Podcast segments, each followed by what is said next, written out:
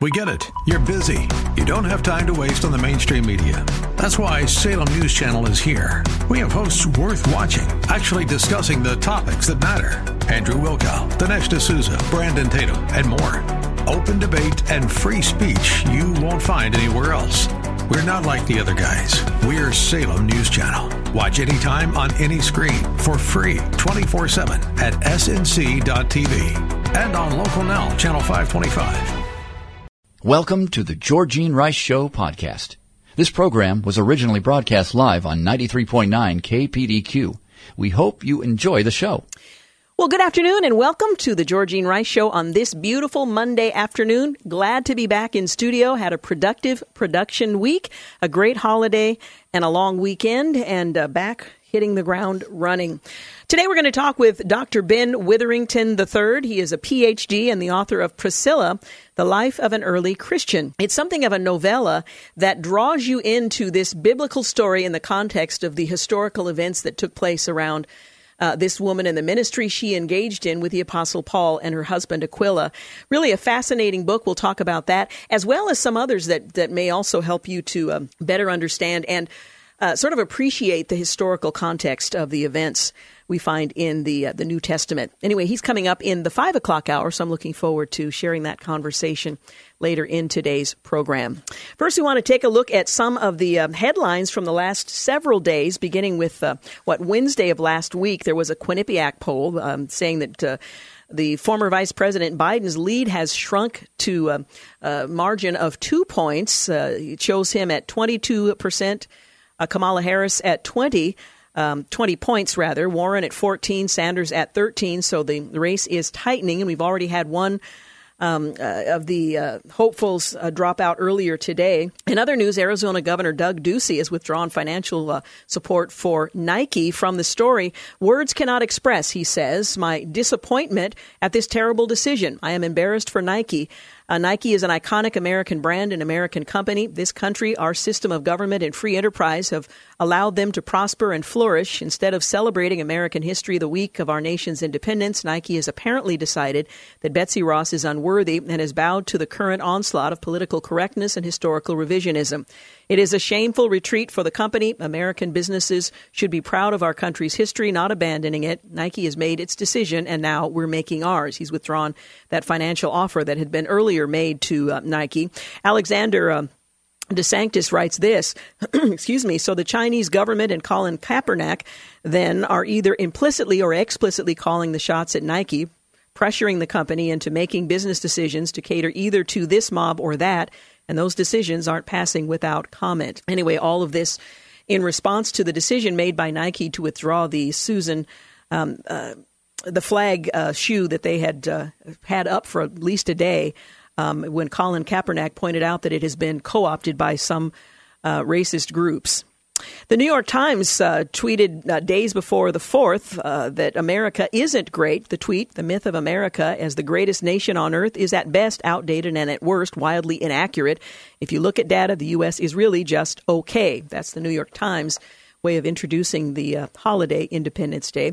And in the Wall Street Journal, in an op ed, Andy Ngo writes uh, that dazed and still hearing faint chants of no hate, I was then punched and kicked by perhaps a dozen masked people in black at an Antifa event meant to resist fascist violence. I, a gay journalist of color, was beaten so badly that I was hospitalized for a brain hemorrhage. Well, there's much more to be said about that. And now there have been calls from the chief of the Portland police to ban masks.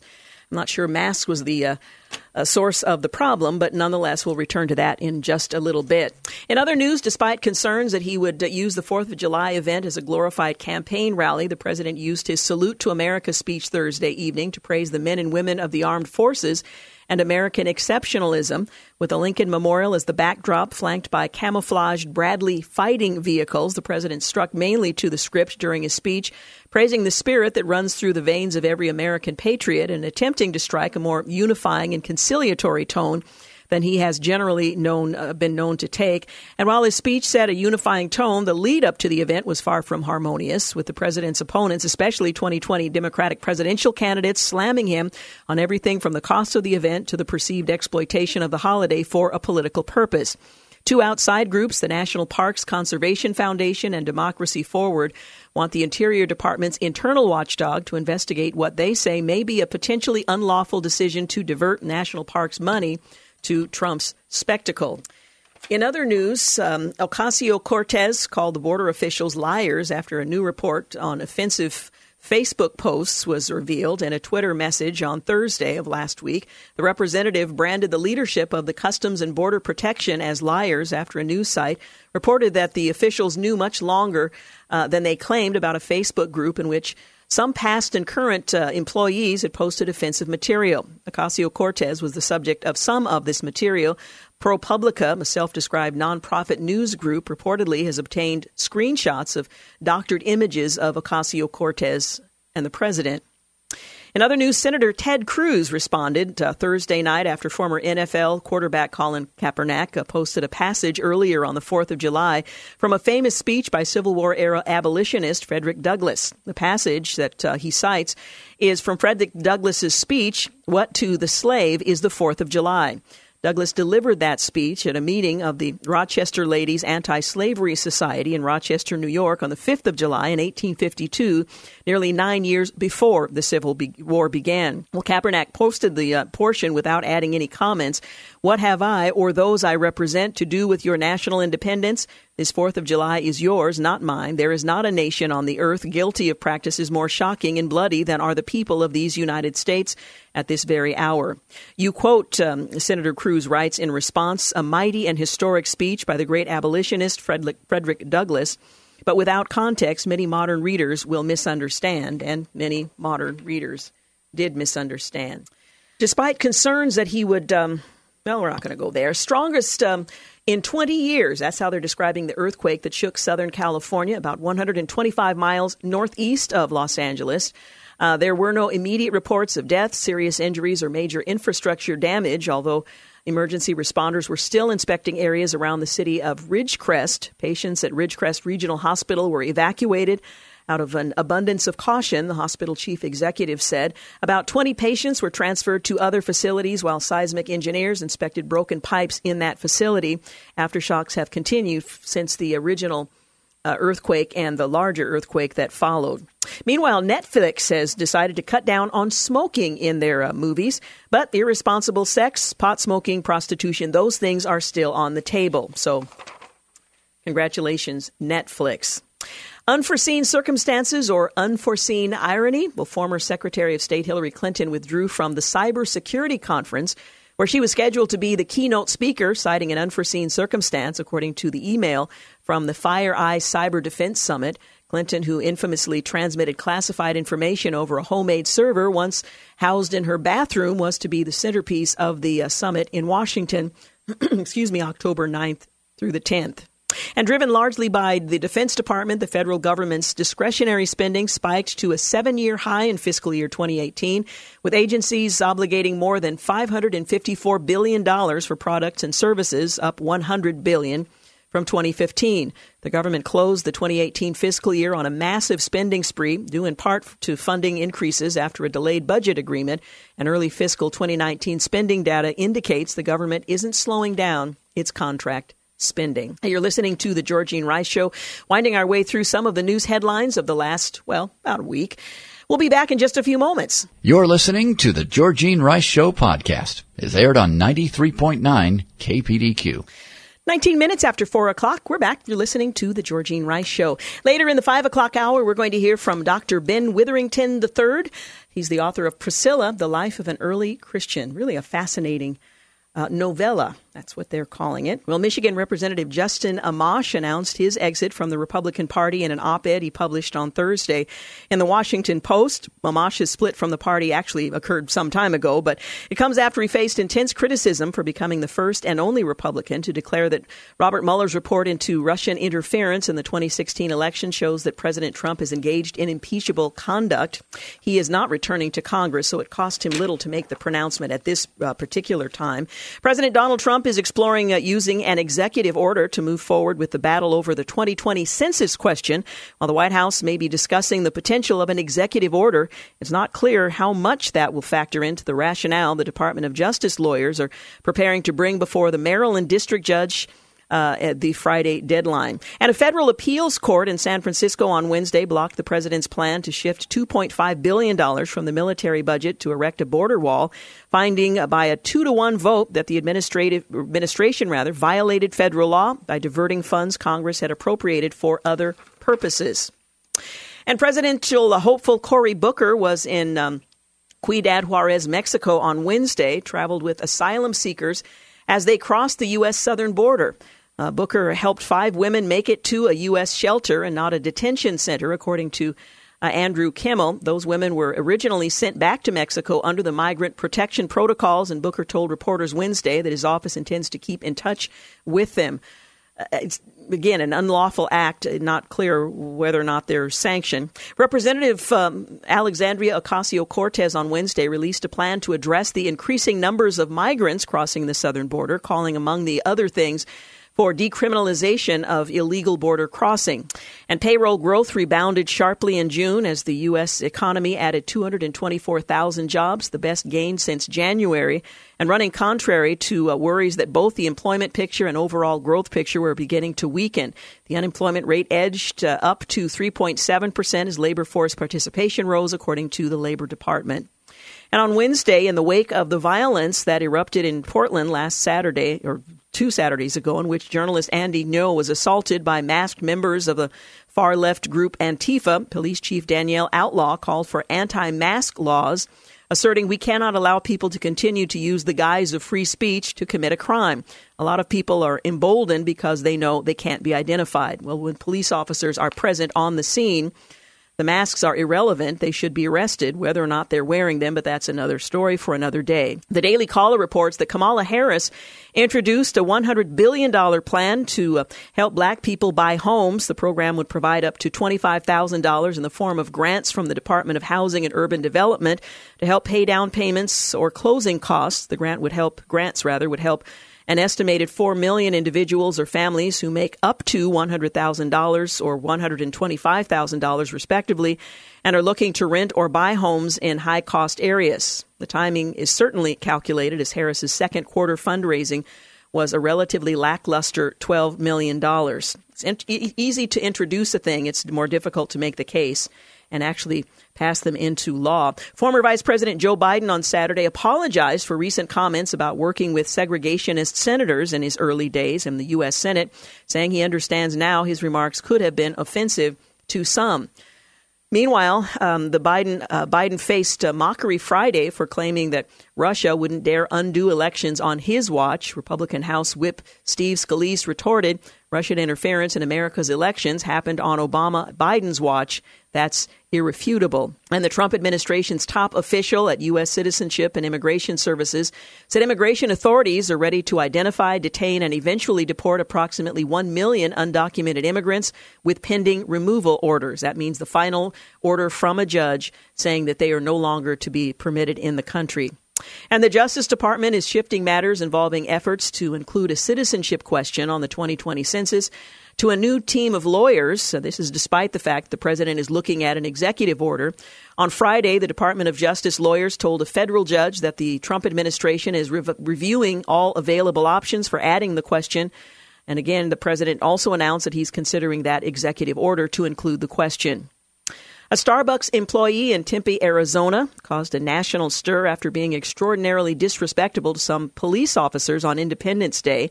On Sunday, the company issued an apology after meeting with Tempe Chief of Police Sylvia Moir.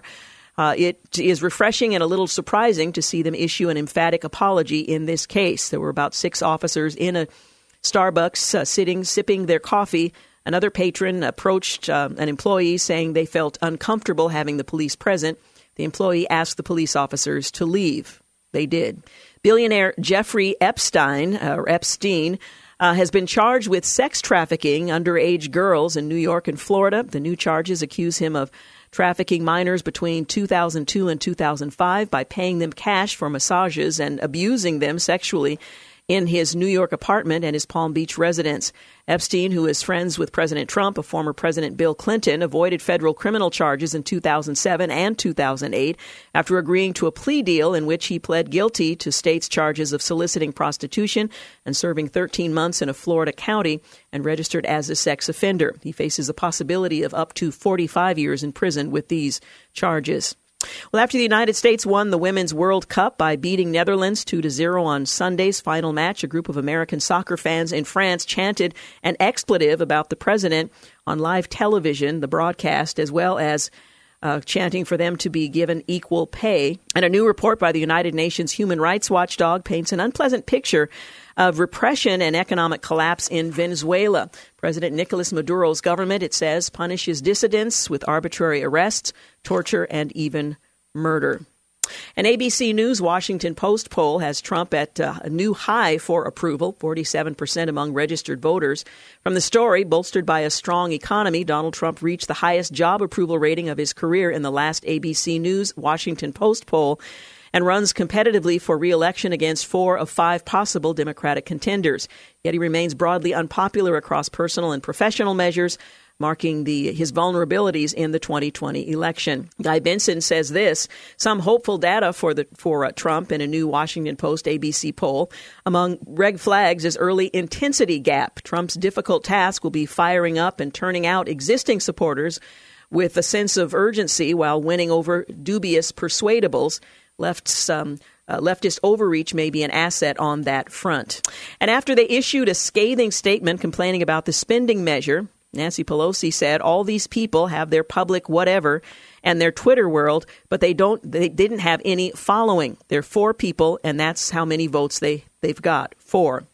Uh, Pelosi made comments that sparked a feud between Omar Tlaib and a- uh, AOC and Pressley, Robert Costa, in response, says although Pelosi maintains that she is aggressively confronting Trump on immigration and other fronts, there's widespread anger among liberals about the uh, uh, the president and growing calls for Pelosi to resist working with the administration and begin impeachment proceedings. Now, Pelosi has a different job than uh, members of Congress. Their job is to represent their districts. Pelosi is to uh, deliver a win in the House for Democrats moving forward. So it's um, an interesting uh, challenge that she faces. Uh, the party within uh, those in the House who want to be reelected are concerned about overreach. Those outside the party are concerned about not confronting the president as they um, would like. Billionaire Tom Steyer may join the Democratic field. He'd be number 26. Well, that's actually 25 now since we've had one dropout. After 20 candidate de- debates, Steyer has apparently only uh, the only Democrat in America who thought this field is too small and may actually step in. And Hong Kong is seeing another massive protest continue. The story notes that huge crowds of anti-government protesters took to the streets in Hong Kong again on Sunday in a first major action following a violent break-in uh, into Hong Kong's legislative council last week. And a representative, Veronica Escobar, took over Beto's seat from the story. A Democratic congresswoman is sending staff to Mexico's northern border town of Ciudad Juarez, where one of the presidential candidates uh, uh, just left, to find migrants returned to El Paso, Texas, under the Remain in Mexico policy, then coaching them to pretend they cannot speak English to exploit a loophole, letting them uh, return to the United States. Hmm. And California is bracing for more possible earthquakes. Seismologist um, now warns that at least uh, there's a 3% chance of another quake of magnitude 7 over the next week, with at least one more of about uh, magnitude 6 being expected. He also warned that it could create so many smaller quakes, there could be as many as 30,000 of uh, magnitude 1 or greater over the next six months. The science behind the, uh, the quakes is a rather interesting study as well. Well, the world, of course, held its breath in anticipation as President uh, Trump met the Chinese President Xi Jinping on the 28th of June on the sidelines of the Group of 20 Leaders Summit in Osaka, Japan. The outcome of their meeting was mostly unsurprising, despite conferring for almost an hour. By the end, the two agreed to resume negotiations toward ending the U.S. China trade war. Not unexpected. Trump agreed to hold off on levying new tariffs on $300 billion worth of goods Americans buy from China According to the president, they also discussed Chinese purchases of U.S. agricultural projects, products rather, and student exchanges. Markets responded accordingly to the positive meeting. However, the president also made some vague comments regarding allowing U.S. companies to continue selling products to Huawei Technologies Company, a Chinese telecommunications giant and U.S. national security concern. That's unsettled the national security community. While we're still missing a lot of the details from what was actually agreed upon during the Trump G meeting, the outcome was essentially uh, what uh, many predicted the same day as the uh, meeting itself, namely that they would agree to another trade war truth, which, of course, they have now done. 30 minutes after 4 o'clock is our time. You're listening to The Georgine Rice Show. We'll be back in just a few moments. You're listening to The Georgine Rice Show podcast. It's aired on 93.9 KPDQ. 35 minutes after 4 o'clock, you're listening to The Georgine Rice Show. I want to remind you, in the next hour, we're going to talk with Dr. Ben Witherington III. He's the author of Priscilla, The Life of an Early Christian. It's a fascinating novella that puts um, the life of Priscilla, wife of Aquila, in its historic context and uh, covers the sweep of her life, first coming to faith, the ministry that she and Aquila were engaged in uh, with the Apostle Paul. Just a fascinating, uh, fascinating book. So that's coming up in the five o'clock hour. Well, the Internal Revenue Service seized $446,000 from the bank accounts of brothers Jeffrey, Richard, and Mitch Hirsch back in 2012, claiming a structuring violation against the owners of Bi County Distributors, Inc., for making multiple bank deposits of less than $10,000. Now, the government never charged them with a crime. They didn't give them a hearing to enable them to contest the seizure, but after National uh, media intense attention uh, to the case. The government returned the funds. Well, the case was among many that highlighted an abuse by IRS agents known as legal source structuring that allowed the tax collection agency to use a law, the Bank Secrecy Act, intended to combat money laundering to seize assets. Now, again, no crime was ever uh, alleged in this case, and yet their assets were seized. Now, the case was among many that highlight this abuse um, uh, by IRS agents uh, known as uh, this legal source structuring that allowed the tax collection agency to use that law um, that was intended for other purposes. Well, the president signed a bipartisan bill on Monday to force greater accountability on the IRS in the property seizures, as well as protect taxpayers from identity theft, boost whistleblower protections, and modernize the tax agency as much as I suppose it can be. We just finished uh, signing the important signing of the Taxpayer First bill, the IRS Taxpayer First which is a tremendous thing for our citizens having to deal with the IRS. He told reporters after the signing. It streamlines and so many other changes are made. Well, the new law, the Taxpayer First Act, requires the IRS to show probable cause that the smaller transactions were made in order to evade financial reporting requirements. Now, legal sources structuring laws uh, kick in when large financial transactions, rather, are broken up into smaller transactions, which spark suspicion from the IRS. And in the past, they could just act assuming that there was a nefarious purpose behind it. Now they have to um, demonstrate probable cause. Well, if dividing up transactions is done with the intent of, to evade banking reporting requirements, it's illegal, and the IRS can then seize the assets. Well, a 2017 audit by the Treasury Inspector General for Tax Administration found no evidence of underlying crimes in 91% of the structuring cases examined in that sampling. So it was an overreach, apparently quite consistent within the Internal Revenue Service.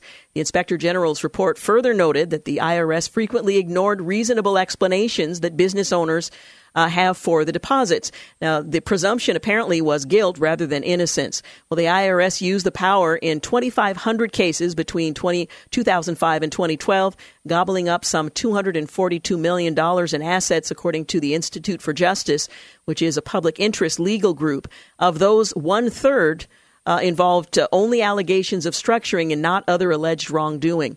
Well, the provision of the Taxpayer First Act codifies rules the IRS had already made in response to public pressure, but unlike laws, regulations can be overturned administratively. This uh, establishes in law protections for uh, taxpayers and the presumption of innocence, requiring that the IRS come up with probable cause. Well, the U.S. economy has grown for 121 consecutive months following the Great Recession, marking the longest economic expansion in American history. The economy has been on a growth spurt since June of 2009 and now surpasses the previous record expansion set between March of 91 and March of 2001 before the dot com bubble burst. Well, the decade long uh, expansion has been fueled by job growth, record low unemployment rates, and low interest rates. There were 21.4 million jobs created during the expansion after a loss of some 9 million during that recession. In another positive sign, wage increases over the last three years have been healthiest among the lowest paid workers, showing a narrowing of the wage gap between high and low earners. In May, average pay for the poorest one quarter of workers surged 4.4 percent from a year earlier. That's uh, compared to 3.2% average increase for the richest quarter of workers. According to data compiled by the Federal Reserve Bank of Atlanta. The wealth gap also shrank as the proportion of income going to the poorest one fifth of Americans rose from 6.4% uh, in 2007 to 7.3% in 2015, the last year for which the data is available. The wealthiest one fifth share of income declined from 51% to 48% over that same period, according to the Congressional Budget Office. Overall, household wealth, which includes home values, stock portfolios, bank accounts, minus mortgages, and credit card debt, spiked 80% over the last decade. Well, as I mentioned earlier, California Representative Eric Swalwell on Monday dropped out of the race for his uh, party's presidential nomination, becoming the first of what's expected to be many Democrats uh, to give up their presidential aspirations as the crowded field winnows down with the singular possibility of one adding to that number. Swalwell, who is uh, uh, in recent polls failed to garner enough um, percent uh, percentage of voters among primary and caucus voters. Said he was abandoning his presidential run in favor of focusing on getting reelected to the House of Representatives. Being honest with ourselves, we had to look at how much money we were raising and where we were in the polls. Swalwell said during a news conference at Union Hall in Dublin, California, we have to be honest about our candidacy. He added, "Today ends our presidential campaign, but it is the beginning of a new opportunity in Congress." Swalwell didn't uh, endorse any of his former primary rivals, saying only that he is impressed with the experience of the field. If Megan um, Rapinoe gets in the race, I'll probably endorse her, Swalwell said jokingly in reference to the U.S. women's national team soccer star. Well, Swalwell. Um, who launched his campaign for the presidency just three months ago, focused much of his efforts on combating gun violence. He supported a ban on assault rifles and starting a mandatory buyback program keeping your pistols, keeping your rifles, keep your shotguns, he said in the debate stage last month. But uh, we can take the most dangerous weapons from the most dangerous people. He had a standout moment during the Democrats' first debates when the 38 year old lawmaker recalled being only six years old when he saw frontrunner Joe Biden speak, saying the former senator and vice president was right when he said it was time to pass the torch to a new generation of Americans. And in a second breach of the 2015 nuclear agreement it signed with world powers, sans the United States, Iran on Sunday said it will raise its enrichment of uranium and has already done so. Iran will go beyond the limit of 3.67% enrichment and the new percentage based on our needs according to a government spokesperson at a news conference. Uh, the announcement was expected to further heighten tensions between Tehran and the United States. The move comes one year after the president announced that the U.S. would leave the accord that the Obama administration and other governments had entered into with Iran's leadership. On Saturday, French President Emmanuel Macron he told his Iranian counterpart by phone that he was trying to find a way to resume dialogue between Iran and Western partners by the 15th of July. Previously, Iran admitted breaking the deal's 661 pound limit on its low enriched uranium stockpile.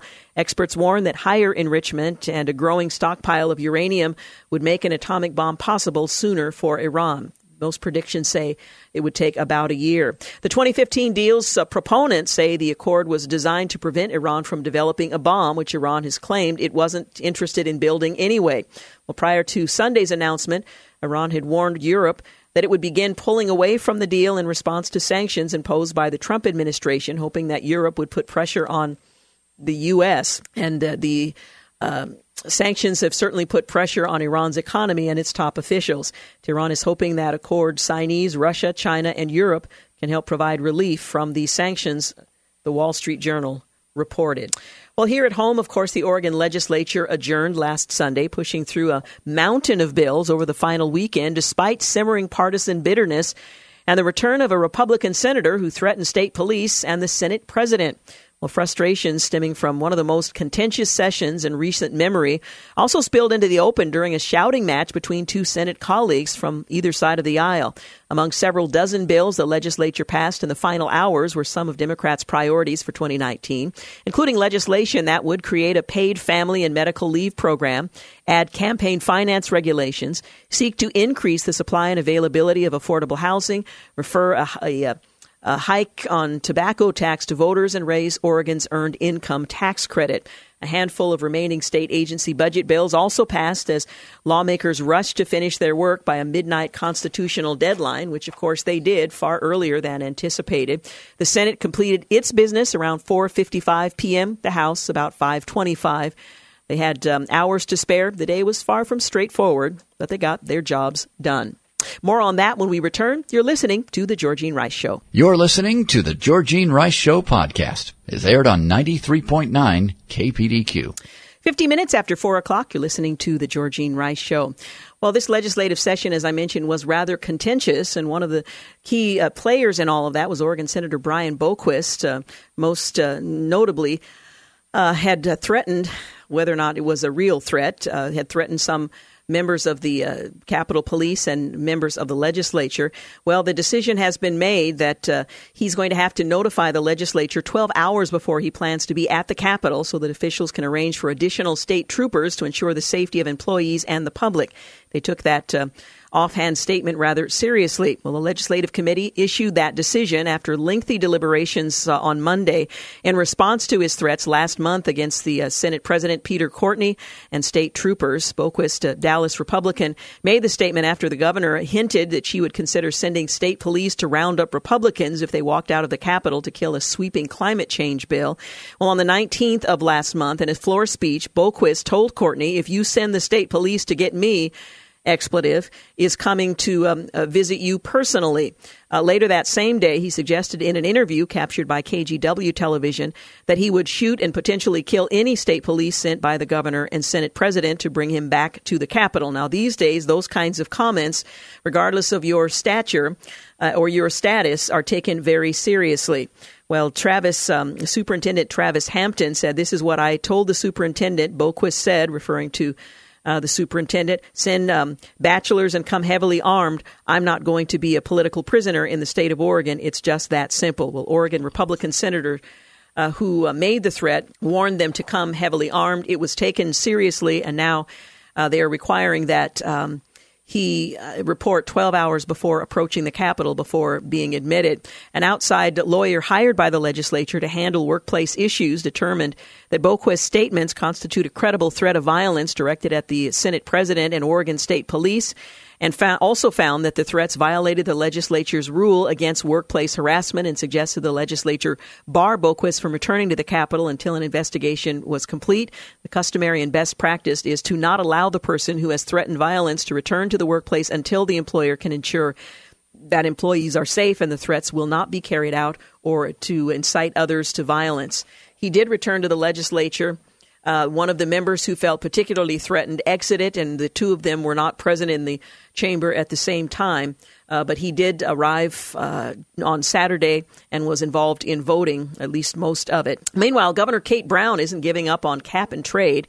She's directed her staff to explore executive power as means to establish the controversial climate change policy.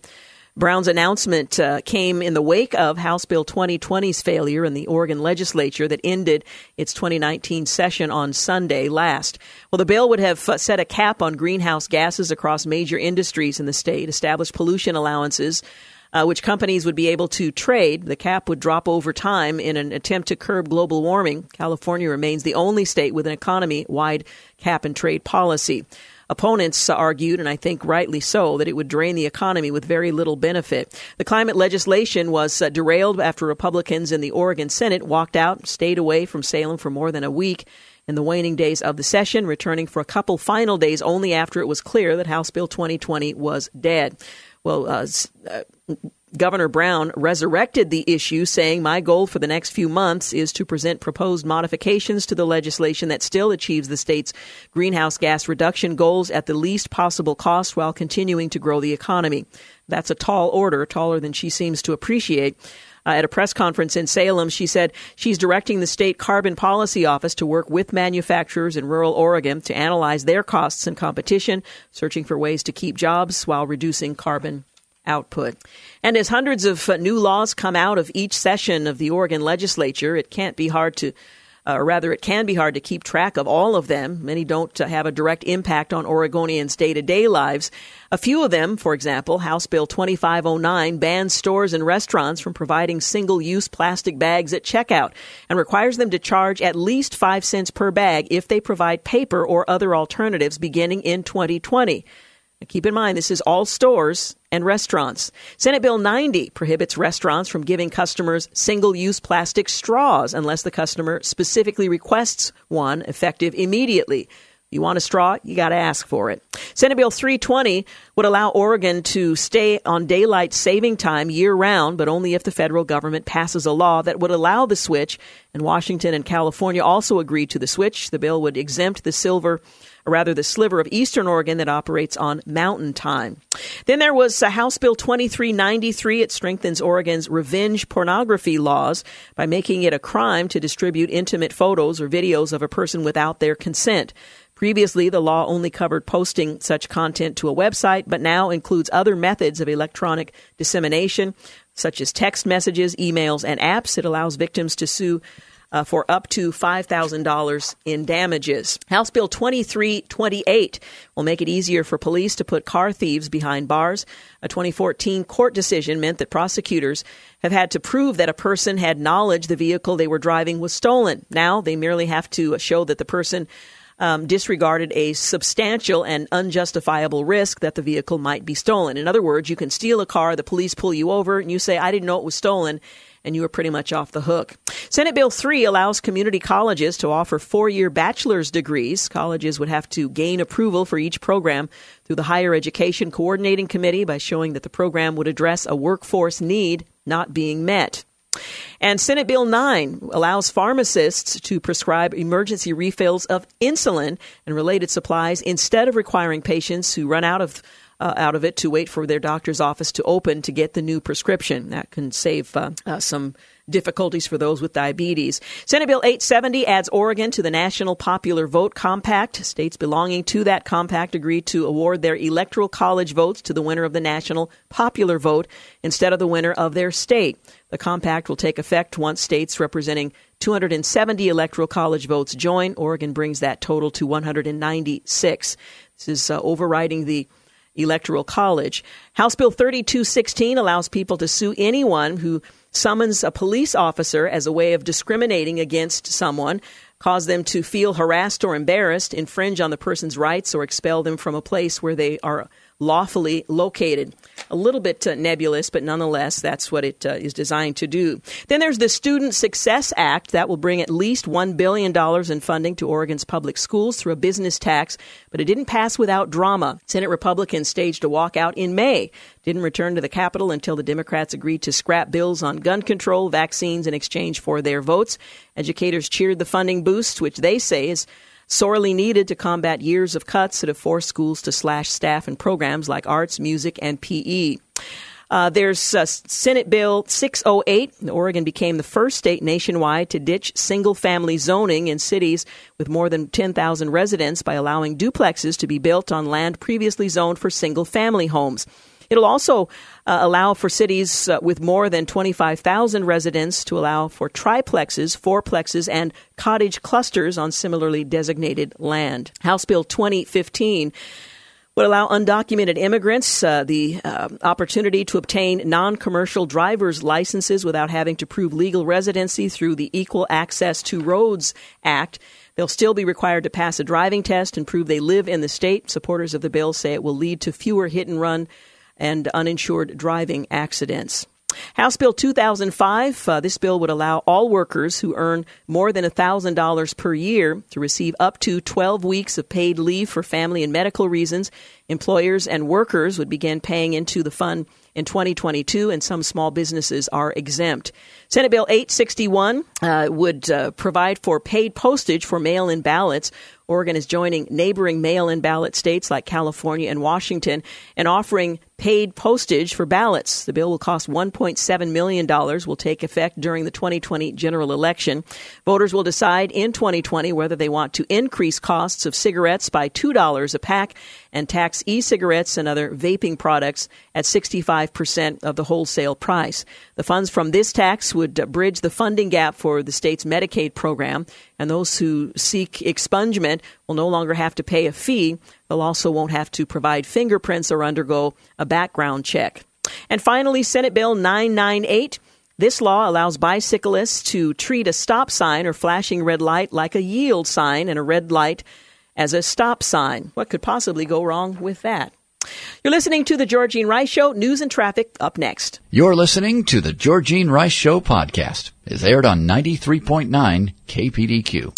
Welcome to the second hour of the Georgine Rice Show. Seven minutes after five o'clock is our time. Glad to have you with us. Portions of today's program are brought to you by Zerorez. Coming up in our next couple of segments, we're going to talk with Dr. Ben Witherington III. He is the author of Priscilla, The Life of an Early Christian. It's a fascinating novella putting into context this name that we read about in the book of Acts, uh, this partnership with she and Aquila and the Apostle Paul um, putting flesh and context and history around the story and helping us, I think, better understand the events that occurred in the early church as well. So we'll talk with uh, Dr. Witherington when he joins us a bit uh, later in today's program.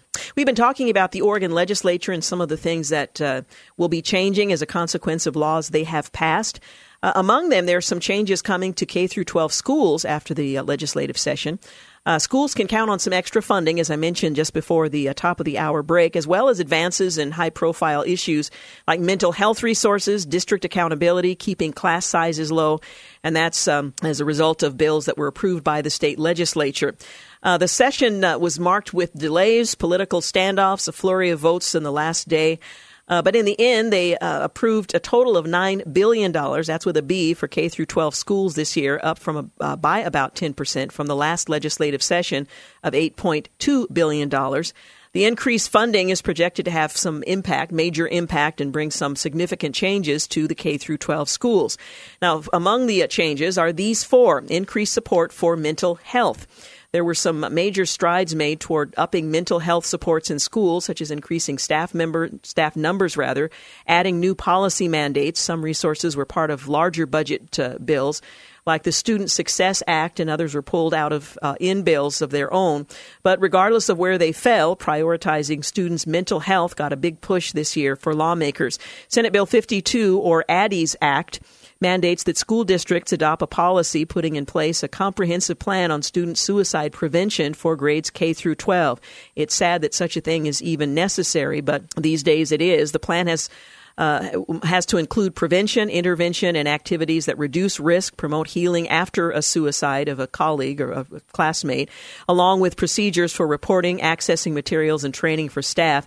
It sailed through the House, and the Senate was uh, with unanimous bipartisan approval. was signed by the governor back in May. Students can come to school with a variety of needs, whether it's counseling for trauma or any number of things, family problems, poverty, other hardships or difficulties, and the school is uh, presumably prepared to deal with that. Representative Cedric Hayden out of uh, Roseburg was the sponsor of that suicide prevention bill, saying sometimes the dialogue about teen violence gets stuck on teens and gun violence. But in Oregon, there are more kids who end their lives too early with overdose and asphyxiation than they do with guns. These are silent killers of our kids, and that passed in the legislature. Lawmakers also passed uh, House Bill 2191 this session, which expands the definition of sickness to include mental and behavioral health when it comes to excused absence from school. If a student uh, misses classes for mental health reasons, the same as they do for, say, a fever, the student won't be penalized. It wasn't unanimous. Um, uh, 11 Republicans, one Democrat voted against it, but was still signed by the governor. There's also a, a uh, provision uh, coming up uh, that would address disrupted learning. Mental health supporters uh, do go hand in hand with addressing disrupted learning. That's what they call it when students act out in class. That issue stood alone in Senate Bill 963 this session. It amended and, and clearly defined a previous law about how school staff are allowed to restrain or seclude disruptive children when the rest of the class uh, uh, safety is in question. There was some gray area or, or, uncertainty about that, and you may have followed the series on violence in the classroom. Uh, earlier this year. Well, the bill is in response to that growing issue of when students um, will become disruptive or sometimes violent, and school staff have to help the child work through the issues while also taking care of the rest of the class. Disrupted learning, again, as they refer to it, often leads to uh, room clears where everybody leaves the room, where the rest of the class um, has to vacate while the disrupting student can be calmed down and taken out of the class. Also, significant changes for mandatory reporting and investigations of suspected sexual abuse in schools came in the form of Senate Bill 155. With the extended Republican walkout, the bill was at risk of uh, dying on the Senate floor, but was approved and passed um, uh, to the House on the uh, penultimate day of the session. So that did pass and uh, will be law in the state of Oregon. The bill comprehensively outlines how schools can report and investigate suspected sexual uh, conduct or misconduct by an employee or volunteer toward a student and outlines clear procedures for mandatory reporting. Um, there's more funding for overall operations. The uh, legislature approved a $2 billion for school over the next biennium in House Bill 3427, also known as the Student Success Act that will presumably help uh, educators uh, with some of the miscellany that is required to uh, teach well. There's also a new law that uh, this is not to, with regard to education, but Oregon has a law that many of us were very concerned about and opposed that would ensure medical decisions can be made for adults with developmental disabilities by disinterested parties, or for that matter, interested parties who may under some circumstances, benefit from an individual's death. Well, the new law, unanimously approved during the uh, combative uh, session, uh, will keep in place the state's process for delegating medical decisions for hundreds of adults with developmental disabilities. The legislation came in response to an investigation by the Oregonian that revealed deep flaws within the state system for appointing medical decision makers, including the case of a man diagnosed with a tumor who didn't immediately see a cancer specialist. The uh, legislation presumably fixes one glaring problem for state bureaucrats. Until now, no law gave the state explicit authority to use its long established system to guide medical decisions for some adults with developmental disabilities. The bill was signed, Senate Bill 1039, into law uh, late last month. Well, Oregonians, um, say goodbye to your Washington sales tax break, at least uh, as you've come to know it. Gone are the days of showing an Oregon ID at a Washington register and getting an automatic pass on sales tax. Oregonians who shop in Washington have to save their receipts if they want to uh, get reimbursed later. Washington Governor Jay Inslee signed the measure into law in May and it went into effect the 1st of July. Washington leaders project the change will raise some $54 million for their general fund over the next two years, but some business owners in southwest Washington fear the revenue comes at their expense. Their concern and their confusion can be summed up in um, tractors and teak. That's how they put it. Skip Ogden owns Dan's Tractors outside Battle Ground. He's been at the uh, at it for decades. He says he's uh, learned something about the Oregon customer. They hate paying sales tax. They walk in the door, they want some fil- uh, filters. You ring it up, you tell them how much, and they say, "Oh, I'm from Oregon, no tax." Uh, he said.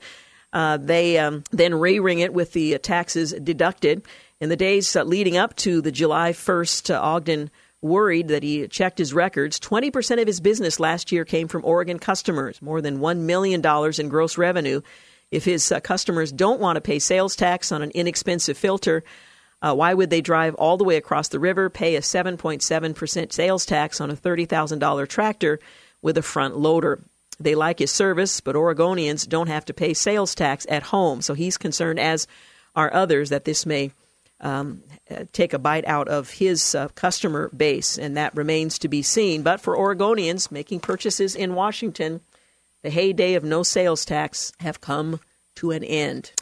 You're listening to the Georgine Rice Show. Up next, we're going to talk with Dr. Ben Witherington. He's the author of Priscilla, The Life of an Early Christian. You're listening to the Georgine Rice Show podcast. Is aired on 93.9 KPDQ. Well, good afternoon and welcome back. You're listening to the Georgine Rice Show. I have to say, I've been looking forward to this portion of today's program because I have the opportunity to talk with Dr. Ben Witherington III, author of Priscilla, The Life of an Early Christian. It is a fascinating book. Well, readers of the Bible may know her as the wife of Aquila, Paul's co worker, or someone who explained baptism to Apollos. Well, biblical references to Priscilla spark questions. Why is she mentioned before her husband? Culturally, that wasn't done. Does the mention of her instruction of Apollos mean that women taught in the church? What is her story? Well, my next guest, he addresses these questions and much more in his work of historical fiction. Priscilla looks back on her long life and remembers the ways she participated in the early church. Her journey was taken, um, rather, had taken her to Ephesus and Corinth, to Rome, and she's partnered with Paul and others along the way. Her story makes the first century world come alive and helps readers like you and me connect the events and correspondence in different New Testament books. Uh, Dr. Witherington combines biblical scholarship and winsome storytelling to give us a vivid picture of an important New Testament woman. She wasn't the only one, but it is a, a helpful reminder that there were women who played a significant role in these early days of the church. Uh, my guest is, uh, again, a, a fascinating uh, writer and storyteller, Dr. Witherington um, is a prominent evangelical scholar and Jean R. Amos Professor of New Testament for doctoral studies at Asbury Theological Seminary. Dr. Witherington has written over 40 books, including The Jesus Quest and The Paul Quest, both of which were selected as top biblical studies works by Christianity Today. His other works include The Indelible Image, Women and the Genesis of Christianity, The Gospel Code, A Week in the Life of Corinth, and commentaries on the entire New Testament. He also writes for many church and scholarly uh, publications and is a frequent contributor to Patheos and BeliefNet. We are fortunate to have him with us today by phone to talk about his uh, his latest book, Priscilla: The Life of an Early Christian. Dr. Ben Witherington, thank you so much for joining us today. My pleasure. Good to be with you. This is really a fascinating book. I, I, suppose you would refer to it as a novella telling the story of a name we read in Scripture but know very little about. Give us a little bit of the background that sparked your imagination to put flesh and uh, history and context to this um, this woman in Scripture. Well, a very long time ago, BC, before cell phone, I did my doctoral dissertation in England on women in the New Testament, and uh, it it ended up turning into three books: Women in the Ministry of Jesus, Women in the Earliest Churches, and then finally Women in the Genesis of Christianity. And uh, I realized at that point there was a sort of gap or lacuna in scholarly studies these things hadn't been looked at in mm-hmm. detail in a sort of comprehensive cultural way. I mean, a lot of those texts have been preached on and taught about over and over again uh, without an understanding of the historical context. So, my concern with this particular novella about Priscilla was to fill in the foreground by filling in the background, in essence, and uh, and showing what was likely the case in her life um, from the historical and larger context. You know, Paul has gotten a really bad rap as someone who was opposed to women teaching and preaching and doing various kind of ministerial roles, which is far from the truth if you really examine the New Testament evidence. But uh, but in any case, I, I thought you know there's enough meat on the bone of what is said about Priscilla in Paul's letters and in Acts to fill out the profile of of what was actually going on, and there aren't there aren't that many women in the New Testament that you could do that mm-hmm. with, but you can do it with her and probably with Joanna as well. Um, so that's what I decided to do. I I did an English literature degree at Carolina back at the dawn of time when the earth was still cooling in, the early 70s. And I finally decided, look, I'm going to use my English literature skills to start writing some uh, novels and novellas. And and I have. I've written seven archaeological thrillers, and and I've written several uh, novellas for um, um, for InterVarsity, which this is is one of them. In fact, the uh, novellas for InterVarsity started um, in uh, a hot dog stand called the Varsity in downtown Atlanta when Dan Reid, my editor, and I said, and I said, Dan, look, the truth of the matter is that not too many educated lay people are going to read stuffy monographs about this, that, and the other. Um, and and scholarly stuff where you're throwing around six and seven languages is going to be too much. I said, why not try to squeeze some theology and history into people sideways through some pleasant fiction? And he thought, well, sounds like an idea. So we launched the Week in the Life series with the Week in the Life of Corinth, and it's gone through like eight editions. It just sort of blew up, and uh, has it's done very, very well. And that kind of started that whole process with with InterVarsity. And and the way I like to do it is not just tell the story, but also give people a closer look at the cultural yes. context as well. I like to say a text without a context is just a pretext for whatever you want it to mean. And and unfortunately, m- women have been consistently misrepresented by stripping certain isolated verses out of context and uh, saying things that ought not to have been said about women in their roles.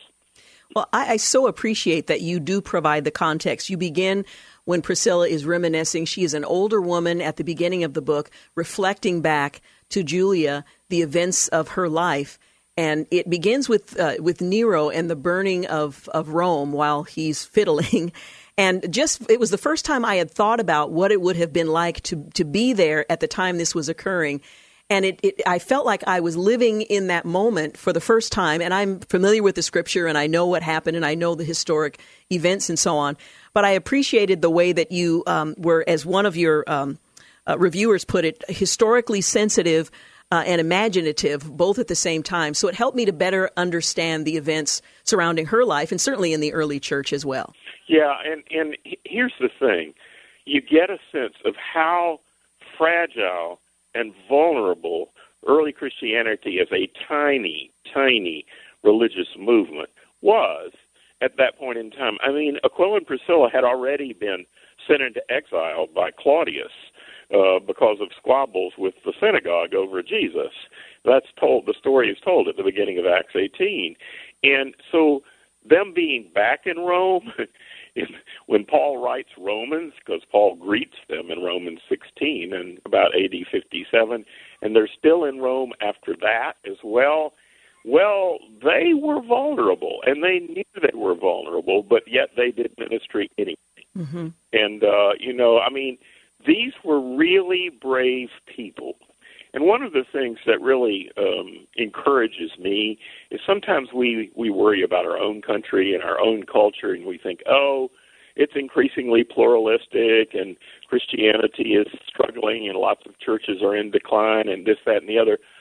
We are in a far easier yes. and better situation than Paul or Priscilla ever were in at all, because they weren't even part of illicit or or legal religion. And so, you know, I wanted to tell the story in a way that framed it from somebody who actually had lived through all of this, from Pentecost all the way up into the 90s during the reign of Domitian, and when there was another outbreak of persecution as well. And so that that was my my vision of this, and I was very pleased with how it turned out. And I think, I mean, InterVarsity did a terrific job with the production of this book. I is visually yes. pleasing and, and and and nice to pick up and read, and it doesn't take long to do it either. You know, I I think this is the other thing that I have learned. Of course, in the infomercial age and in the technology age, people just don't read like they used to. They just stare at their computer screens and flip through their Facebook pages and this, that, and the other. So shorter and pithy is more likely to get the message across than War and Peace by Tolstoy. Even though it's still worth reading, I might just say. you're, you know, you're absolutely right. And for people who find history dry and difficult, um, this is a way of looking at the context in which the early church began, and even slightly before, uh, to to understand where the pieces fit together and who the rulers were and the impact they had on this emerging movement that was small and insignificant. And as you pointed out, it wasn't a legal um, religion. It was very costly, and it, I, I felt like you know I need to put my big girl pants on in the faith because these people really did face challenges that we couldn't even imagine, even though we're facing challenges of our own. Yeah, absolutely. And and and the thing is that if God could produce a movement spread throughout the Roman Empire, so that by the time you get to 325 in the Council of Nicaea, even the emperor is a Christian, and it becomes a legal religion. And well, wow, you know, if that can happen in the first and second and third and fourth centuries with zero technology, I mean, think of where we stand and what our possibilities are in in being people like Priscilla and Paul. We're talking about the book. It's simply titled Priscilla. She is an incredible woman. The Life of an Early Christian is the subtitle of the book. We're going to continue our conversation in just a few moments, but I do need to take a quick break. We'll be back. You're listening to the Georgine Rice Show podcast. It's aired on 93.9 KPDQ. Good afternoon and welcome back. You're listening to the Georgine Rice Show. We're continuing a conversation. My guest is Dr. Ben Witherington. Uh, he is the author of Priscilla, The Life of an Early Christian. It is a, a book that will, uh, will fascinate you as it tells the life of this early believer, this woman who was uh, instrumental in the early church, and also give you a broader context of some of the challenges and events that took place that uh, will hold your attention. And let's just talk about who Priscilla is. I don't want to assume because people don't read like they used to that everyone knows who Priscilla was. What does the scripture tell us? And then let's let's take that as a launching uh, into the the details that your book provides to help us better understand her and the early church. Well, let's talk about her social status first. Um, in most of the references to Priscilla and Aquila in the New Testament, they're they're always mentioned together as a husband and wife. Um, but her name almost always comes first. So the question is why? It could be because she had higher social status than her husband. But in a patriarchal culture, and that culture was profoundly patriarchal, mm-hmm. that's very unusual. I mean, she would have to be a high status woman, like a relative of Augustus or something, for that to be the case. She's probably not that kind of person. So the other reason would seem to be because she was the person most involved with and most recognized for the ministry that she and her husband did. The second thing to say about her is we know that they were part of a guild. That is, they were leather workers, right? And so that's actually how Paul came across them in Corinth after they'd been exiled from Rome in the probably the late 40s uh, AD um, he he found them in Corinth, and because they shared a trade, they became friends, and possibly Paul even stayed with them when he was in Corinth. So uh, we know two things about them. Um, the third thing we know is, of course, that Priscilla and Aquila were Jews, um, and as Jews, they were Jewish followers of of Jesus, just like Paul was and they happened to practice the same trade. So there was, you know, there was conver- harmonic convergence of all these things with Paul. Uh, in addition, Paul was a Roman citizen, so he was in a position to take advantage of some of these social and cultural benefits.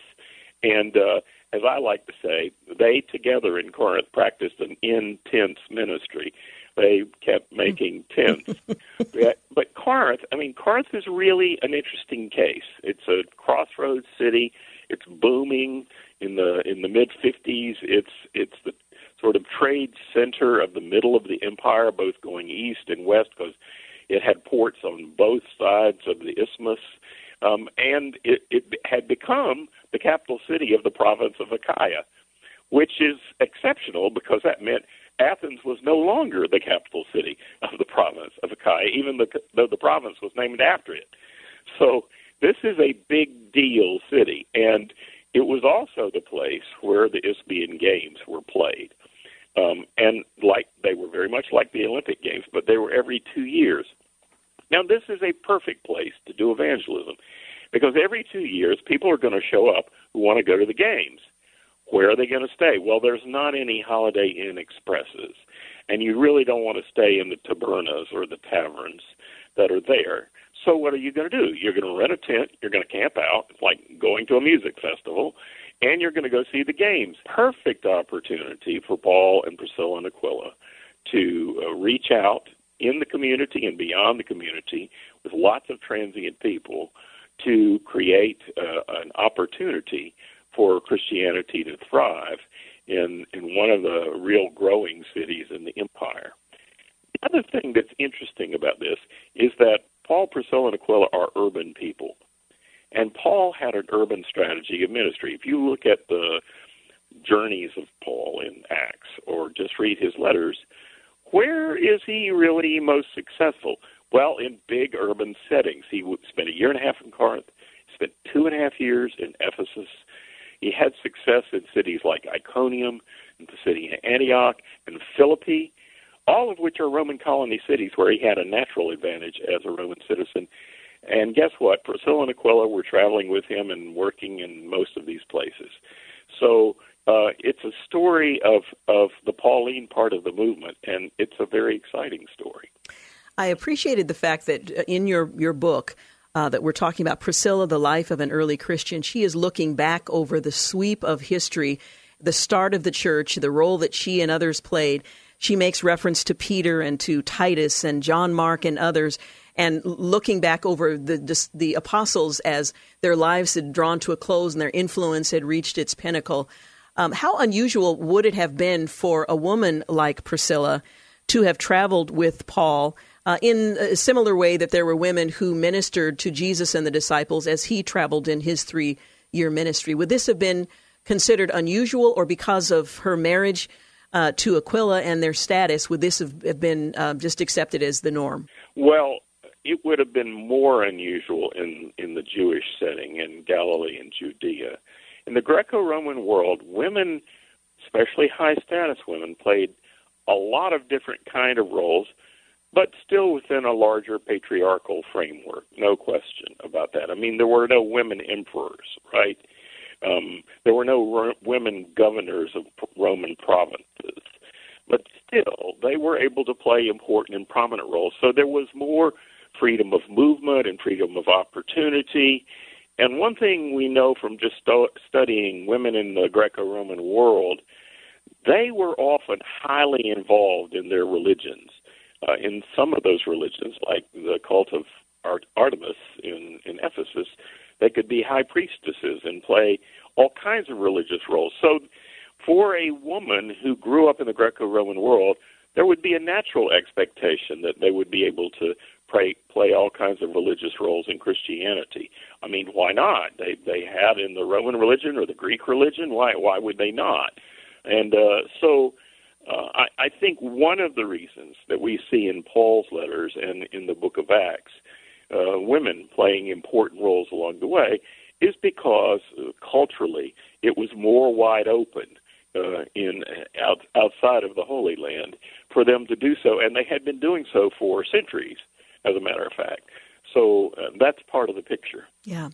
Now, there's so much in the book that we don't have time to talk about, but let me ask you aside from the fact that Priscilla is a prominent figure in the early church and the role that she plays in the ministry of Paul, what do you want us to learn about her and, by extension, the early church? Uh, by reading Priscilla, the life of an early Christian? Well, one of the most important things I can say is that roles in the physical family were one thing, roles in the family of faith or in the church or another. The basis for the roles in the church were not gender. The basis for the roles in the church were who was called, who was gifted, whom the Holy Spirit prompted to do various things. And, and that's why you see women playing all kinds of roles preaching, teaching. Uh, you even have uh, Andronicus and Junia mentioned as notable apostles in Romans 16. You have the very first person called a deacon in the whole New Testament is Phoebe, also in Romans 16. So the roles that women played in earliest Christianity were were not determined by their gender. They were determined by who was called and who was gifted and who was graced to do certain kinds of roles. Now, when there was an intersection between physical family roles and the family of faith, well, then sometimes that had to be negotiated in certain ways because the standing structure of the physical family was was patriarchal. No question about that. But what's remarkable is that despite that fact, um, it was possible for women to do all kinds of things in the Christian movement because the people understood that it was not about gender. It was about, nor was it about social status. It was about who was called and gifted to do what. And, and that is one of the main things I would hope people would take away from this novella. Once again, the book is titled Priscilla, The Life of an Early Christian. I should mention there are beautiful illustrations that help us uh, understand and picture events that are uh, recounted by Priscilla as she speaks to um, her charge, Julia, in telling uh, the story. Just a fascinating book, and it makes me want to go back and, and rediscover some of your earlier works as well. So I intend to do that. Dr. Witherington, thank you so much for taking the time to uh, to talk with us today and for your book, Priscilla. Well, you're you're most like, uh, welcome, and I would simply say read A Week in the Life of Corinth next. They will show up there as well. I fully intend to do just that. Thank you so much. bye bye. All right. Take care. Again, the book is titled Priscilla, The Life of an Early Christian. InterVarsity Press is the publisher. And I would agree, reading the next one, which was already on my list of things to read after this one, is uh, the, A Day in the Life of Corinth. You're listening to the Georgine Rice Show. Back in a moment, uh, we'll take a quick break, uh, but we'll wrap things up. By the way, portions of today's program are brought to you by Liberty Coin and Currency. You're listening to the Georgine Rice Show podcast. It's aired on 93.9 KPDQ. We're back. You're listening to the final segment of the Georgine Rice Show. Well, apologist Norman Geisler has passed away. He said he didn't have enough faith to be an atheist. In fact, he wrote a book about it. Just two months after his retirement from public ministry, the evangelical theologian Norman Geisler died. This was on Monday, uh, June the 30th. Um, he was 86 years old. He'd been hospitalized over the weekend after he suffered a blood clot in his brain. Described as a cross between Thomas Aquinas and Billy Graham, he was a prolific author. He was an apologist, a professor, as well as the co founder and former president of Southern Evangelical Seminary in North Carolina. He was also co founder of Veritas International University in California. While many evangelical leaders consider Geisler among the top Christian thinkers in recent decades, with Pastor Derwin Gray. Uh, calling him one of Christianity's greatest philosophers, apologists, and theologians and Colson Center President John Stonestreet remembering him as a towering figure in Christian apologetics and philosophy. No small compliment there. Well, Geisler was respected for the breadth and depth of his career of over 70 years and his model of defending the faith and the Bible through classical apologetics. Current uh, uh, SES president, and that is the uh, one of the uh, universities or, or, seminaries rather that he um, established.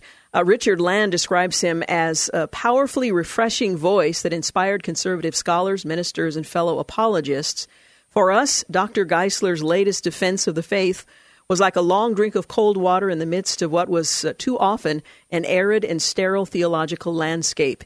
He wrote Dr. Geisler has been the go to authority for more than two generations of evangelical seminary students who were looking for a bold, erudite, and uncompromisingly faithful defense of the inerrant, infallible Word of God and the historical doctrines of the Christian faith. Again, we're talking about Norman Geisler, who has gone home to his reward. He was on the team of theologians that wrote the 1978 Chicago Statement on biblical inerrancy and co wrote the popular book, I Don't Have Enough Faith to Be an Atheist, back in 2004. Norman Geisler was one of the four or five most influential people in my life, wrote Talbot Seminary philosophy professor J.P. Moreland, speaking to Christianity Today. He said it was uh, meeting Norman and reading his works that first drew my interest to philosophy and the rest of history. Uh, he was a tireless worker for the kingdom and a brother who was faithful to the end. We have lost a giant, and the world is worse off for his departure.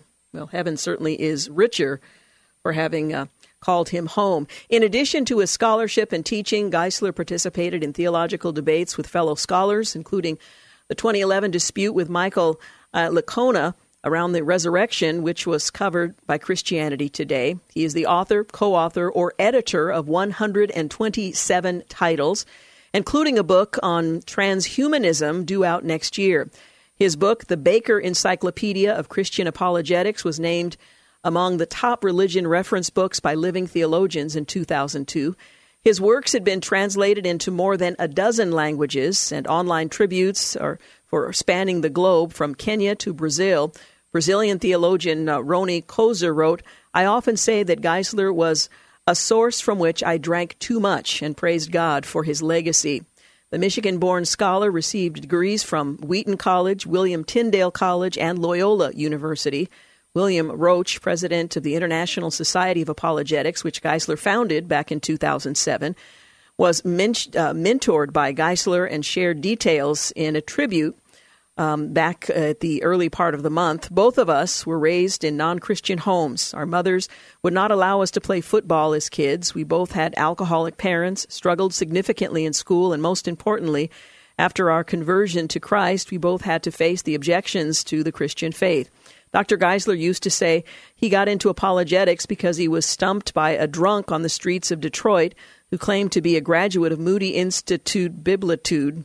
Dr. Geisler uh, knew that he either had to find answers to people's objections or he must stop sharing his faith. Since the latter is not an option, Dr. Geisler dedicated his life to defending the historic Christian faith. I find it fascinating um, that he was someone who um, had grown up in a household that was not conducive to the Christian faith. And uh, for him to uh, develop his towering intellect and uh, skills in apologetics is quite remarkable and should be encouraging to those of us who struggle. Following the news of his passing, his ministry posted 1 Thessalonians 4 13 and 14, one of his favorite passages, to quote when he learned of a, a death in the body of Christ. But we do not want you to be uninformed, brothers, about those who sleep, those who are asleep, that you may not grieve as others do who have no hope. For since we believe that Jesus died and rose again, and we do believe that, and even so, through Jesus, God will bring with him those who have fallen asleep. Geisler's memorial service was held in Charlotte, Charlotte, North Carolina on the 6th of July. That was Saturday. He is survived by his wife of 64 years, Barbara Jean, their six children, 15 grandchildren, and seven great grandchildren. Again, Norman Geisler has uh, gone on to his reward, an apologist that has often been compared to uh, uh, Thomas Aquinas and Billy Graham, something in between the two. Rest in peace, my dear brother. Tomorrow on the program, we're going to talk with Shelby Abbott, author of Pressure Points, a guide to navigating student stress. Now, I know we're in the summer and the stress of last year is behind students, but anticipating the year to come, we're going to talk about how to uh, navigate student stress. On Wednesday, we'll talk with Tim Brine, urban missionary, pastor, and itinerant evangelist at Skate Church. If you're not familiar with the ministry, we want to make sure we remedy that. On Thursday, we'll talk with Jack Alexander, author of The Mercy Journey. Uh, it's a, a, survey done by Barna Reimagine, and we'll talk uh, about um, how millennials are or are not attracted to the faith and uh, give you something of a perspective of the landscape with regard to um, younger generations. And then on Friday, we are going to lighten up. In fact, I received an email uh, from a listener just this morning who was so disappointed that she hadn't heard a Friday show this past week um, and she was lamenting the fact that she may have missed it, but it wasn't on the podcast. I promise you, we will have a traditional Fun Friday show coming up uh, this Friday. So I'm looking forward uh, to that, um, so you can uh, anticipate that. Also, if you didn't have the opportunity to hear the uh, interview earlier in the day with uh, Dr. Ben Witherington, the book is Priscilla: The Life of an Early Christian. It's a great opportunity not only to consider the life of this prominent woman who is mentioned in Scripture, but some of the events that took place leading up to her conversion and the development of the early church and the role that uh, women play. This one woman in particular, a prominent uh, Christian, again mentioned in Scripture, but others as well. So you can check that out. Go to kpdq.com, look up the Georgine Rice Show, and you'll find the uh, podcast link there as well. Want to thank James Blend for producing and engineering a portion of today's program, and Clark Hilton for uh, engineering the bulk of today's program. Thank you for making the Georgine Rice Show part of your day, and I hope you'll join us here tomorrow. Again, my guest, Shelby Abbott, Pressure Points, a guide to navigating student stress. Have a good night. Thanks for listening to the Georgine Rice Show podcast. If you'd like to download a podcast of the show or would like more information on today's guests, please visit the show at kpdq.com or on Facebook. Follow the show on Twitter at grice show and like us on Facebook. And join us live every weekday at 4 for more critical thinking for critical times on 93.9 KPDQ.